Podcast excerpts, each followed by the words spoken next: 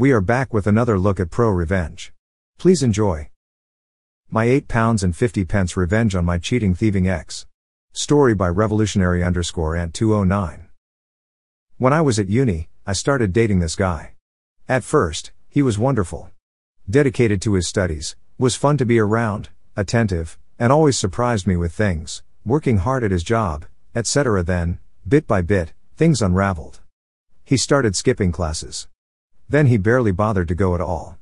Worse still, he never helped around the house. Never washed up, cleaned up, did laundry, nothing. He was even fired from his job for too many no shows. All he wanted to do was sit at home and play Xbox or browse the message boards and forums. This was in the days before social media when dinosaurs roamed the earth. This left me having to pick up extra shifts, sometimes double and triple shifts, all while going to class and studying. I later learned that this was a pattern for him. He'd be really dedicated to whatever he set his heart on, but then get bored, and fall back into old bad habits. Then he'd find a new passion, and rinse and repeat. I knew I should have ended the relationship much sooner, but I held out hope that he would snap out of it, that maybe it was just exam stress getting to him. I desperately wanted things to go back to how they were. But it was not meant to be. I caught him cheating and threw him out. I was so stressed with everything that it wasn't until the next day that our joint savings account crossed my mind. There was a little over £5,000 in there, and bar a few hundred from him, the rest was money I had saved. I checked the account, and it was all gone. My ex had cleaned out the account and moved into a new flat with his side chick. I called the bank. There was nothing they could do. He was authorized on the account. I contacted the police, they told me there was nothing they could do since it was a joint account, so nothing criminal had happened. They suggested taking it to civil court but said I'd probably spend more money than I got back in legal fees so it likely wasn't worth it. My ex had stolen £5,000 and there was nothing I could do about it. I felt like such an idiot. I got even angrier when I saw his posts on various forums boasting about his new game consoles, new games, new TVs, and gadgets. All bought with my money. I'm not usually a vengeful person. Petty on occasion, sure, but I've never wanted to exact revenge as much as I did right then. And I knew just how to do it. While I was a student, I temped every summer to help pay for my studies. One such job had been for a debt collection agency. The work was as shitty as you can imagine, but it paid really well, and it was only for a few months. My ex had been dodging debt for many years, and he was very proud of that fact. He was also proud of the fact that his debt was close to being statute barred and he hadn't paid a penny. For those of you who don't know, in the UK, creditors have about six years to collect a debt, and then it becomes statute barred. That means the money is still owed but creditors have no legal way to enforce payment, such as using bailiffs. My ex was a few months away from reaching statute barred status. However, what a lot of people don't know is that making a payment on that debt resets the clock. If you pay any amount, then that six years starts from scratch. Previously, I had used my insider knowledge to help him dodge the debt. Now, I would use it to hit him where it hurt. By the end of our relationship, I was handling everything, including his debts. I had the paperwork, so I knew whom he owed and how much. I called his creditors up. I was honest and said I was a friend calling to make a payment on his behalf. I didn't pretend to be him because that would be a big legal no no. They weren't allowed to disclose any details, but they were able to take payment. I paid the minimum I could on each debt, about one pound on most, but one had a minimum payment of one pound and fifty pence. It was the best eight pounds and fifty pence I have ever spent. I also made sure to give them his new address and contact details, as well as his parents' address. Having worked in the biz, I knew they wouldn't change the address since I wasn't the account holder, but they would note it. They had various systems where they could search for his name against that address and see if anything came up. If they got a hit, they'd change the address. The trap was set. All I had to do was wait. A few months rolled by. Then it happened.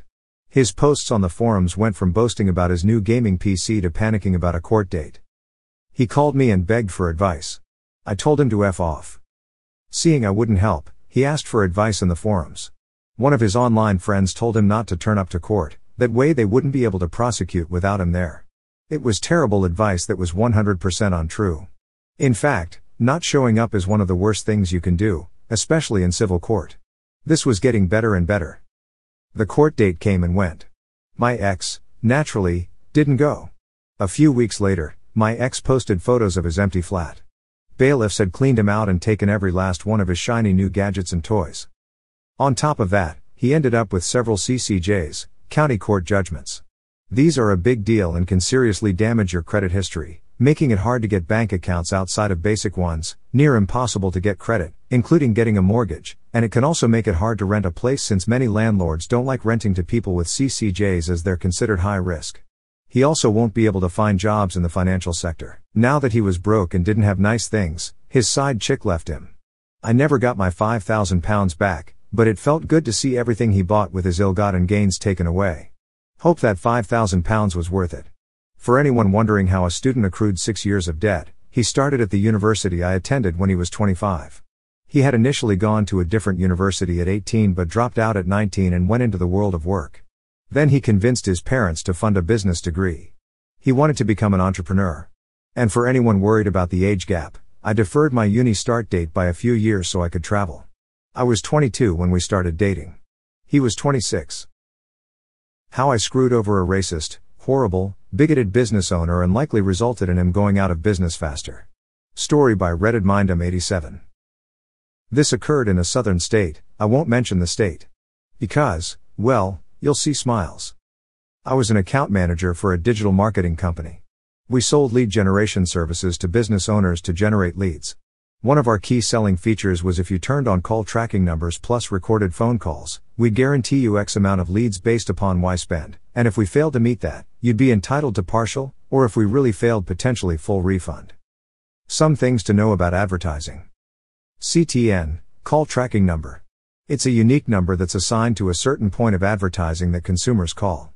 This number is only on that piece of advertising. It routes to the business line, and unless the consumer is very observant, they have no idea they are using a CTN. Call recording. If you turn on CTNs, we can record the calls and store the audio on our servers. The business has to consent to this. Also, when you call, you'll hear a message this call is recorded for quality assurance type message. Both those are required to be eligible for our service guarantee.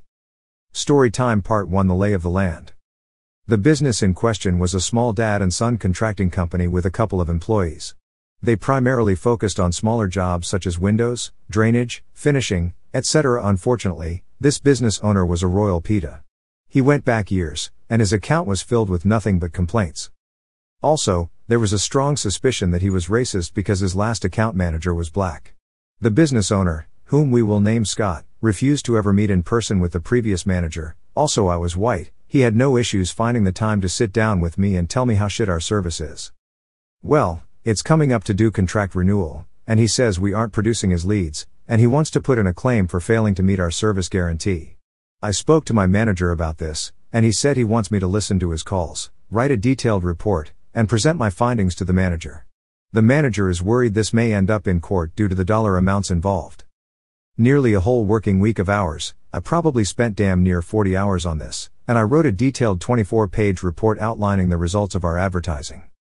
To say I shred this business owner's business practices is an understatement. The report was a straight up attack on his poor customer service skills, disorganization, inability to execute, and complete and total failure of anything resembling any sense of standard business practices that just make logical sense. I will share with you a few examples of the types of calls I listen to, small calls where multiple phone calls are truly epic in their total incompetence. Customer 1. I was a small time landlord who had three different properties that had received a quote from Scott for work. The landlord had accepted Scott's quote and agreed to do business. In one voicemail message offered to pay a deposit to start work. Throughout four voicemail messages, this poor landlord went from hey, I want to pay you to are you okay? To why the fuck aren't you returning my calls? Yes, I said voicemails. Scott had gone out to this man's properties, quoted his pricing, and then straight up refused to do anything more. Why? I legit got no idea. I called the customer in question and said I was the quality assurance agency and was doing a survey on Scott's performance. The guy ended up paying Scott's competitor about 15% more to do the work and was utterly beside himself on why Scott ignored him. I was also confused. FYI, all my calls were recorded and put into the company records. Customer 2. This one in particular really pissed me off. Again, the public housing office called Scott to get a quote on work that involved 25 different homes. Scott was kind enough to answer the phone this time, which, ironically, was one of the few fucking times he ever answered the phone. Initially, Scott sounded happy to get such a big profitable job. Then Scott learned two things. It was Section 8 housing. It was a neighborhood that was black slash Hispanic. Immediately upon learning this, Scott informed the housing office that, unfortunately, he was super booked, not true, and that this area is actually out of his service area, not true. The housing office was confused and was like, So you're not interested in biting? And Scott said no, I'm not and hung up. He didn't even say goodbye. So I did a quality assurance call to the housing office, and the lady was completely confused why Scott wasn't even remotely interested in the job. Luckily for Scott, the lady didn't connect that Scott was a racist cunt caused discrimination against a protected class as a crime. Customer 3. It was an overseas phone number from Japan. A service member stayed up late to call Scott during his business hours. This person told Scott he was deployed overseas. Still, over the weekend, someone broke into his home back in the States, where Scott operated. He was trying to arrange for a new door. He mentioned this was an emergency as his wife was being forced to stay in a hotel. Scott never returned his calls nor made any effort to contact him on the email he provided, no called the wife, who was local. It was a super, easy job that Scott could have done in about an hour or so and made a solid profit. I think that's enough examples. Part 2 Review and Plan. The actual report at the end said out of the X phone calls, Scott failed to properly service the leads in about 70% of the cases and that I could keep on going on. Still, I felt X number I felt a clear trend had been established. It wasn't that our service wasn't producing leads for Scott, it was that Scott was a racist, bigoted cunt, whom everyone fucking hated. Obviously, I said that in more professional language. When I presented the report to my manager, he looked at it and went, damn, 24 pages. I asked if it was fine, and he smiled and said I got a pretty good idea of what this going to say. He said he'd review it and get back to me. So a day later he came to me and said he'd gone over the report, the VP had gone over the report, and he asked what I thought the recommended course of action should be. My recommendation? Remove all discounts, charge Scott the total price for our services, and clearly explain our job is to provide him with leads, it's his job to sell those leads. If he can't convert our leads into business, that's not our problem. Scott was getting a 70% discount. Our price was built with discounts in mind. My manager was like, he'll probably cancel, and I asked my manager, and is that a problem? If Scott was going remain my client, he was going pay dearly for that privilege. If he wasn't willing to pay, I was happy to let him walk. My manager smiled and said, Nope. Part 3 The Meeting. My manager and I called Scott and arranged a meeting. I created a PowerPoint summarizing my findings. About a one third of the way, Scott gives in and tells me to get to the point. I knew this was going to be a heated meeting, so I wanted my manager present both as support and a witness. So I explained that it's our job to bring him leads, it's his job to sell them. His failure to do that is not our problem.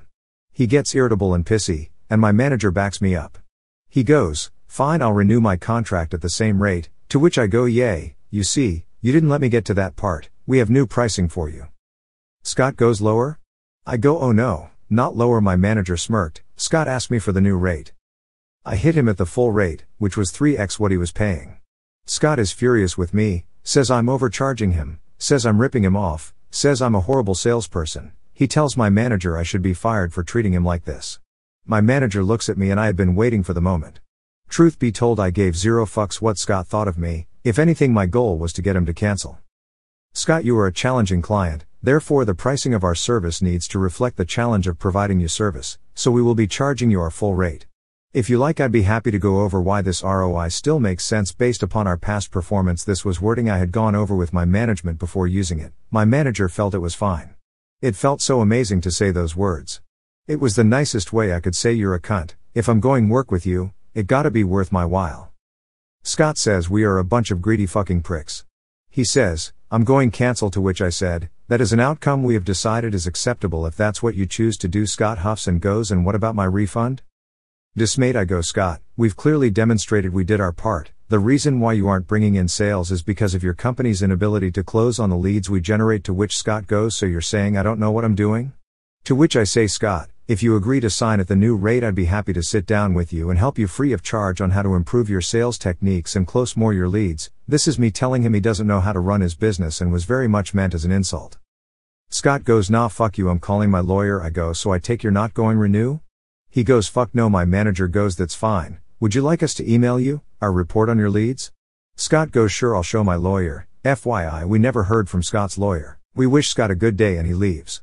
Later we wrote him an email, attached the report, and also told him if his lawyer would like the recording in question, we can send that file over as well.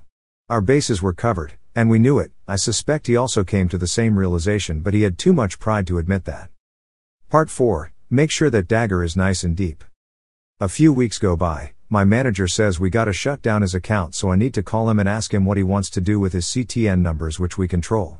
In our contract, we say at the end of the agreement the customer has the right to have the numbers ported over, for a fee. It would have been normal to waive the fee as a gesture of goodwill, but Scott desired zero goodwill and he received what he desired. I tell my manager there's no way I'm porting the numbers for free, and just like his quote, I'm charging him the full rate of $15 a number. The total came out to just a bit over $100. So I call Scott, I get his voicemail, but he doesn't answer. I write him a registered letter, and in that letter, I outlined he has 30 days to respond. We have his CTNs, and if he's willing to pay a $15 per number port fee, we will transfer those numbers over to his phone provider. One morning, I woke up to about a dozen hateful text messages in which Scott told me to go fucking burn in hell. I took that to mean that Scott was not interested in porting over his numbers, and I reviewed those texts with my manager. We saved those messages and uploaded them to his account. So, is that all? Of course not. Part 5 But wait, there's more. So here I was with seven CTN numbers that had been in service for literally years. Those seven numbers were saved in Scott's customers' phones, and too many of Scott's customers, those numbers were Scott's numbers. Obviously, they wouldn't be advertised to anyone, but that doesn't mean they won't produce phone calls. Now, if I just let the numbers die, the customers will call and simply be told this number is no longer in service. Now I'm not entirely sure if what I did was legal, but it's been quite a few years so I feel comfortable about introducing you to Bobby. Bobby was another southern boy, but as much of an asshole as Scott was, Bobby was a sweetheart. His mama would bake me pies for our meetings, he was a complete joy to work with. Bobby also owned a similar business to Scotty, but Bobby's business was more advanced, did more types of jobs, and also serviced the same area. So I submitted a service request to port all of Scott's 7 CTNs to Bobby's account, and I waived the fee. So all of a sudden hundreds of Scott's customers would think they were calling Scott, but they'd get Bobby. Bobby had all his call routed to his secretary Ashley who was an angel. Ashley was also a wickedly talented saleswoman and I know for a fact she'd be able to take Scott's clients and convert them for Bobby. So that's what I did, I had those seven CTNs ported over to Bobby. This did a few things that benefited nearly everyone involved. Bobby got more business. I produced more leads for Bobby, which means Bobby was comfortable with spending more money with me, which meant I made more money. Scott's old customers got better service. Part 6 Capitalize on my revenge. At the next performance meeting with Bobby, Bobby was very pleased with the sudden uptick in new customers. He even asked me, What did you do to my account? I smiled and said, I reviewed your account and made a few tweaks. Have you seen any improvement? He absolutely did. He asked me, Did this cost me anything extra? I go, Nope. He ended up increasing our spend with us by about 40% on additional services. I googled Scott's business about a year later, he wasn't in business anymore, wonder why? No, my company never caught on to me porting over the numbers, I strongly suspect our legal department would not have been pleased. TLDR proved to my client I was providing value, declined his compensation, jacked his prices up, and sent his customers to his competitor, and he went out of business. Thank you again for joining me on this episode of Pro Revenge, and please, don't be a Scott. And, have a wonderful day.